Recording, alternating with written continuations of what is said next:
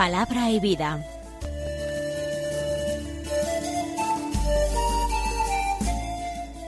Con el padre Manuel Horta desde Sevilla.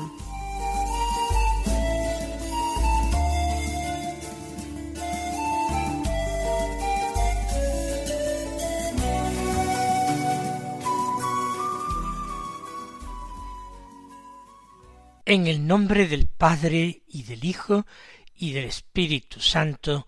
Amén. Alabados sean Jesús y María.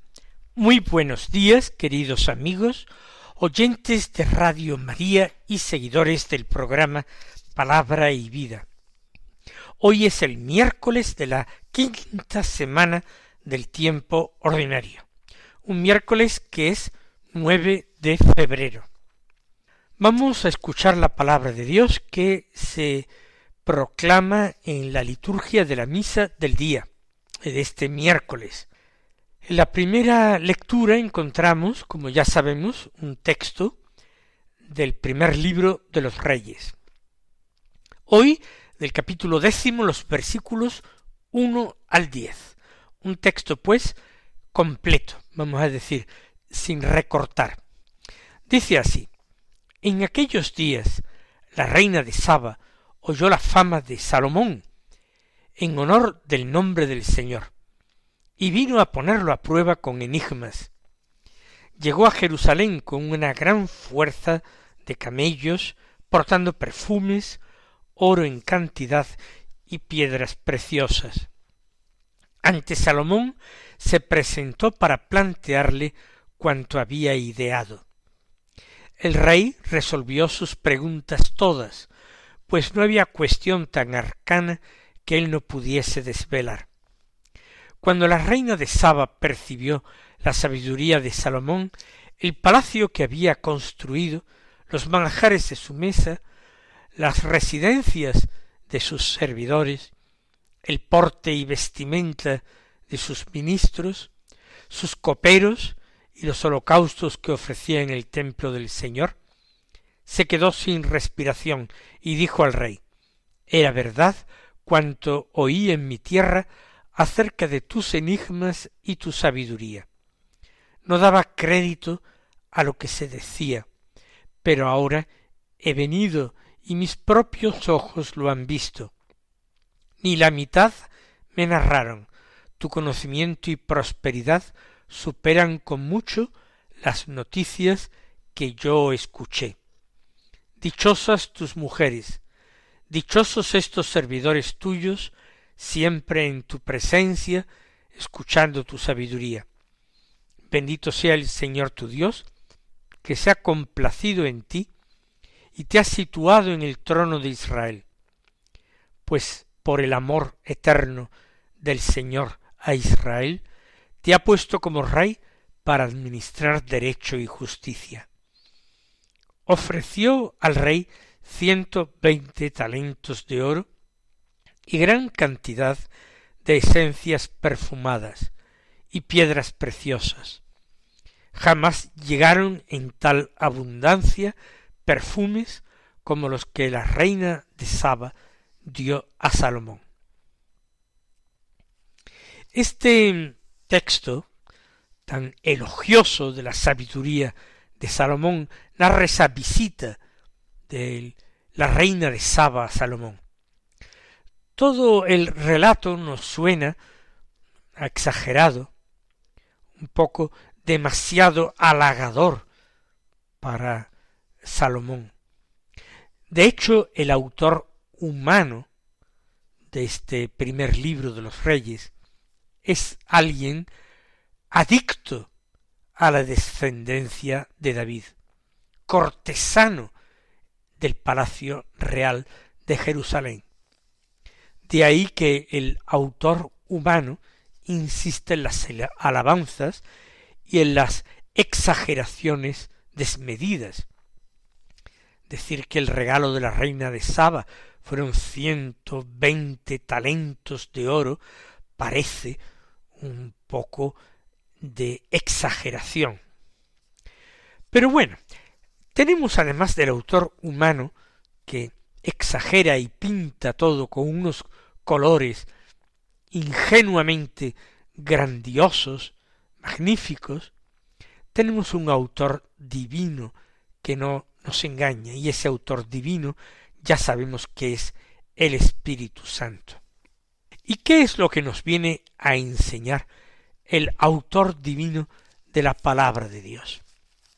Pues nos viene a enseñar que la sabiduría que proporciona no ya el estudio, sino el mismo Dios, esa sabiduría ha de ser preferida a todas. Esa sabiduría es la auténtica y no la mera erudición. Esa sabiduría tiene como objeto principal a Dios, su misterio, sus obras. Esa sabiduría divina es la que conduce al hombre por el camino de la vida. Y luego hay sabidurías humanas que se alcanzan al calor de esa sabiduría divina, porque quien conoce a Dios y trata a Dios llega a tener un conocimiento bastante aceptable de la realidad. Recordemos, por ejemplo, en la historia de uno de nuestros grandes santos, la historia de San Ignacio de Loyola, como en la etapa anterior a la fundación de la Compañía de Jesús, anterior incluso a sus estudios de filosofía y luego de teología realizados en Alcalá de Henares, por un brevísimo tiempo en Salamanca y luego sobre todo en la Sorbona en París. Antes, cuando él vive en Manresa y vive como ermitaño él tiene una gracia de Dios extraordinaria. La famosa ilustración del cardoner, donde él adquirió muchísimas luces, mucho conocimiento espiritual, pero él dice que también de conocimiento de las cosas creadas, del mundo, de la realidad. Y dice que en aquel momento y aquel día llegó a conocer más que todo lo que después ha estudiado a lo largo de años. Conocimiento también de cosas mundanas, de cosas terrenales. Quien se acerca a Dios en Dios puede encontrar todo. Eh, las gracias, los dones del Espíritu, la ciencia, el temor de Dios, la sabiduría, y puede alcanzar también ese conocimiento de un mundo que tiene como autor, como creador a Dios y que Él da a quien quiere. Eso lo primero. En segundo lugar, esa sabiduría que Dios proporciona es irresistiblemente atractiva. Por eso la vida de muchísimos santos canonizados, hoy los conocemos y los tenemos como modelos, como intercesores y compañeros de camino. Muchos santos han atraído hacia sí, porque han atraído hacia Dios a innumerables hermanos. Y Dios los ha bendecido con hijos, con discípulos, la sabiduría de Salomón, que es el compendio de todas las gracias que Dios le otorga, también grandes gracias de discernimiento, lo hace atractivo incluso a personas de lejos. Esa fama de Salomón traspasa las fronteras de Israel y llega hasta aquel lejano reino de África. Así pues, la visita de la reina de Saba es un punto importante no ya para aquel personaje femenino, no ya para Saba, sino también para Israel, que toma conciencia de que tiene un rey sabio, del que puede presumir, un rey que aventaja a los reyes de todas las naciones vecinas. Israel se siente orgulloso del hijo de David. Nosotros sabemos que Salomón es el rey sabio por excelencia, es el hijo de David, es el constructor del templo, es el príncipe de la paz. Por todo ello, y por mucho más, Salomón es una figura del Mesías que habría de venir. Ese Mesías, que es la sabiduría de Dios, porque es el logos eterno del Padre. Así pues, el texto también nos está hablando a nosotros, los creyentes, los cristianos, de Jesús nuestro Mesías. Y si realmente desde lugares tan lejanos fueron a escuchar la sabiduría de Salomón, ¿por qué no recordar las palabras de Jesús en el Evangelio? La reina de Saba vino de su lejano país para escuchar la sabiduría de Salomón, y aquí hay alguien que es más que Salomón.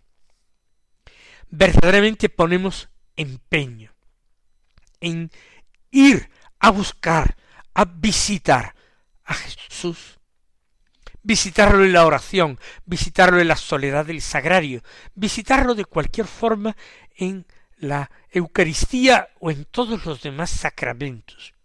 Buscamos esa verdadera sabiduría o buscamos en nuestro mundo, en nuestra sociedad, sobre todo a los especialistas, a los que poseen saberes técnicos o pretendidamente científicos, pero que ni siquiera llegan a serlo, porque hay intereses tan fuertes que la verdad solamente es proclamada cuando conlleva ventajas económicas y cuando no es silenciada o lo que es mucho peor manipulada al servicio de esos intereses.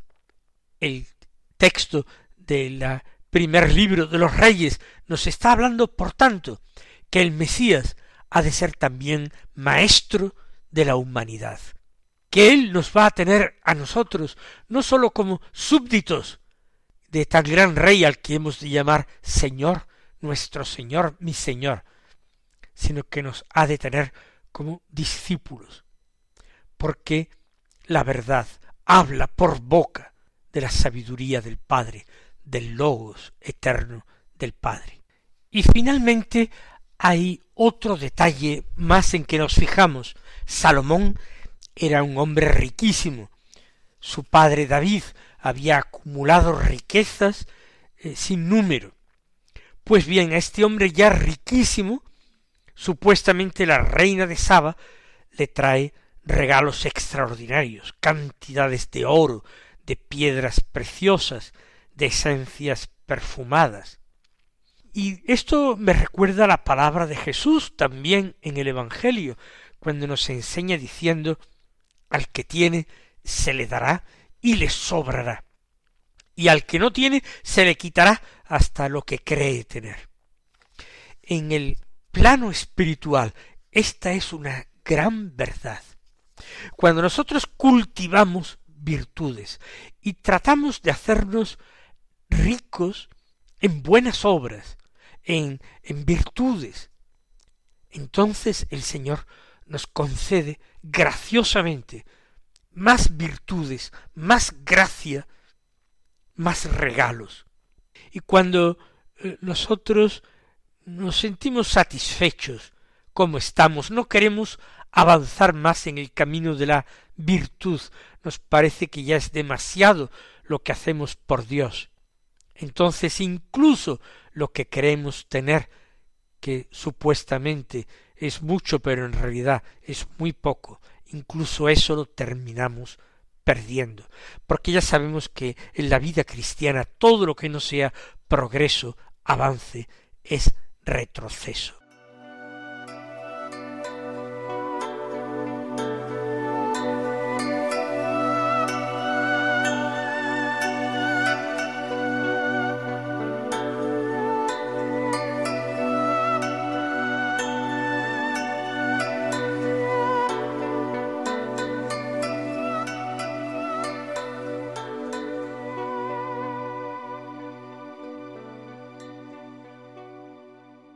Escuchemos ahora el Santo Evangelio, que es, según San Marcos, capítulo siete versículos catorce al veintitrés, que dicen así. En aquel tiempo llamó Jesús de nuevo a la gente y les dijo, Escuchad y entended todos. Nada que entre de fuera puede hacer al hombre impuro. Lo que sale de dentro es lo que hace impuro al hombre. Cuando dejó a la gente y entró en casa, le pidieron sus discípulos que les explicara la parábola. Él les dijo también vosotros seguid sin entender, seguís sin entender, no comprendéis, nada que entre de fuera puede hacer impuro al hombre, porque no entra en el corazón sino en el vientre, y se echa en la letrina. Con esto declaraba puros todos los alimentos.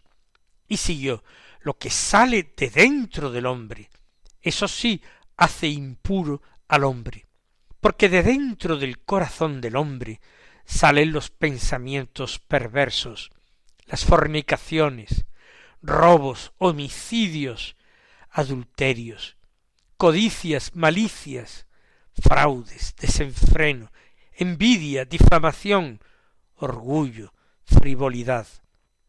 Todas esas maldades salen de dentro y hacen al hombre impuro.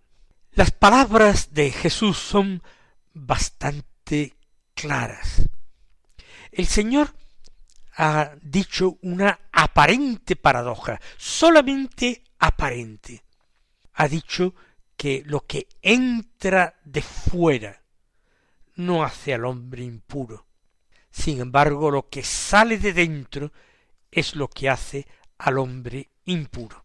En la concepción de una pureza ritual o legal que estaba reflejada en la ley de Moisés y que tenía finalidades que exceden ahora la comprensión que nosotros podemos dar en nuestro programa, por ejemplo, podían ser adecuadas medidas higiénicas que el Señor daba a través de estos preceptos con una validez jurídica y religiosa, pues bien, para esta concepción ritual de la pureza, era lo de fuera lo que manchaba al hombre y lo hacía impuro.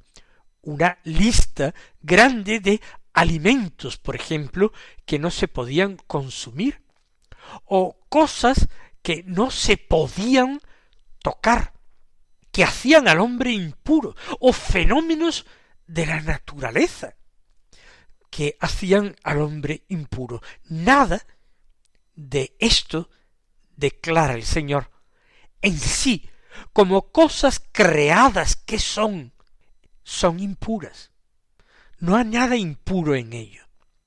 En cambio, la impureza viene de dentro del hombre como fruto de ese ceder frente a la tentación, de esa concupiscencia que es la tendencia al mal que nos ha dejado el pecado original en nuestro ser. Estamos perdonados del pecado original, pero hemos sido heridos por ese pecado, y las reliquias de ese pecado, sin ninguna culpa para nosotros, siendo perfectamente inocentes, justificados por Dios, desde el momento en que hemos sido incorporados a Cristo, sin embargo, nos arrastra hacia el mal. Por eso lo que sale de dentro, es decir, de el corazón, de la interioridad de la persona, es lo que hace al hombre impuro. Es una concepción menos ritual y más moral de la impureza. Para Jesús entonces, ¿cuáles son las cosas que hacen al hombre impuro? Empieza por los pensamientos perversos. Es decir, no solamente las palabras, no solamente las obras, los pensamientos consentidos, queridos, pueden hacer caer en la impureza al hombre.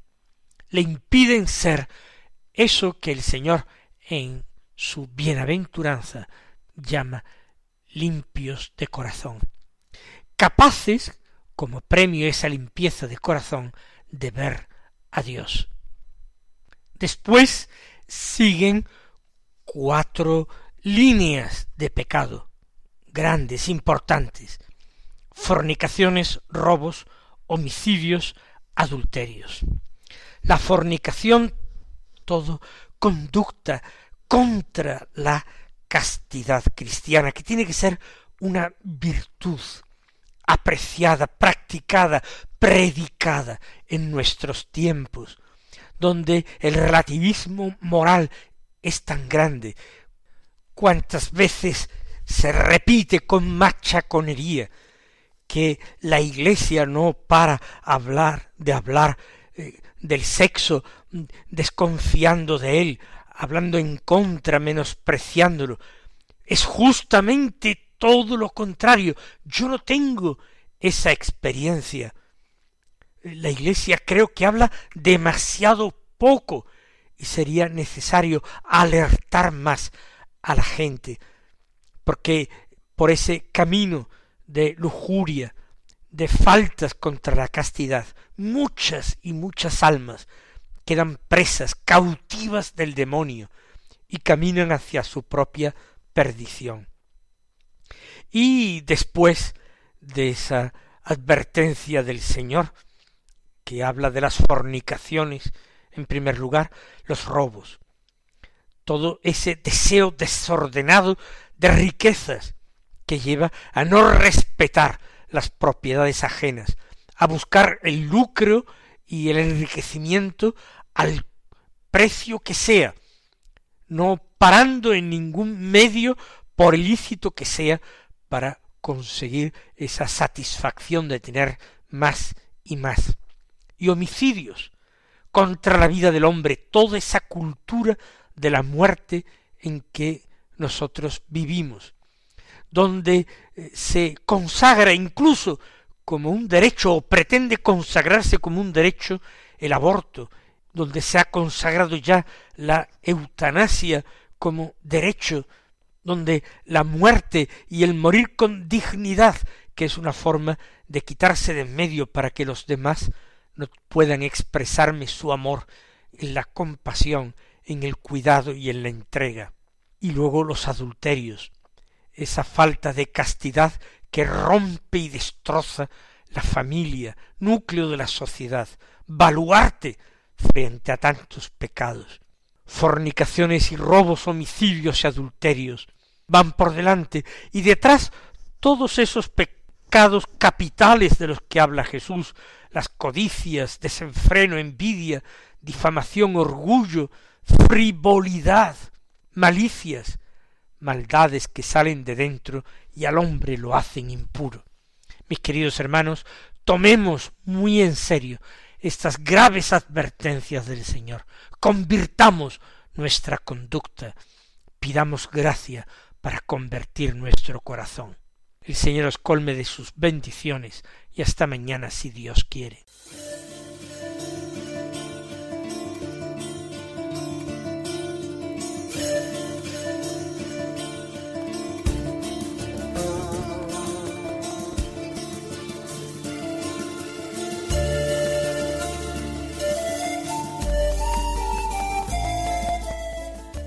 Concluye Palabra y Vida, un programa dirigido desde Sevilla por el Padre Manuel Horta.